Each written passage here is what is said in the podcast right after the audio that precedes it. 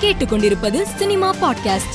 Don திரைப்படத்தை பார்த்த நடிகர் ரஜினிகாந்த் செல்போனில் அழைத்து கடைசி முப்பது நிமிடங்கள் என்னால் கண்ணீரை கட்டுப்படுத்த முடியவில்லை என்று பாராட்டியதாக சிவகார்த்திகேயன் தெரிவித்துள்ளார். கேன் சர்வதேச திரைப்பட விழாவில் இந்தியாவை அடையாளப்படுத்தும் பிரதிநிதியாக வந்துள்ளதாக நடிகை பூஜா ஹெக்டே கூறியுள்ளார். தமிழில் முன்னணி நடிகர்களுடன் ஜோடி சேர்ந்து நடித்து பிரபலமான நடிகை மாளவிகா மோகனன் சமூக வலைதளத்தில் ரசிகர்களுடன் உரையாடிய பொழுது பலவிதமான கேள்வி எழுப்பப்பட்டது.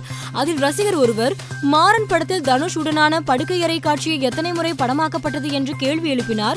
இதற்கு கடுப்பான மாளவிகா உங்கள் மண்டைக்குள் மோசமான எண்ணமுடைய இடம் இருக்கிறது என காட்டமாக பதிலளித்துள்ளார்.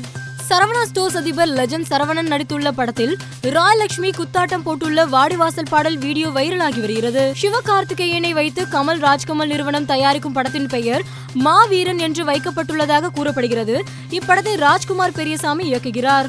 மேலும் செய்திகளுக்கு மாலைமலர் டாட் காமை பாருங்கள்.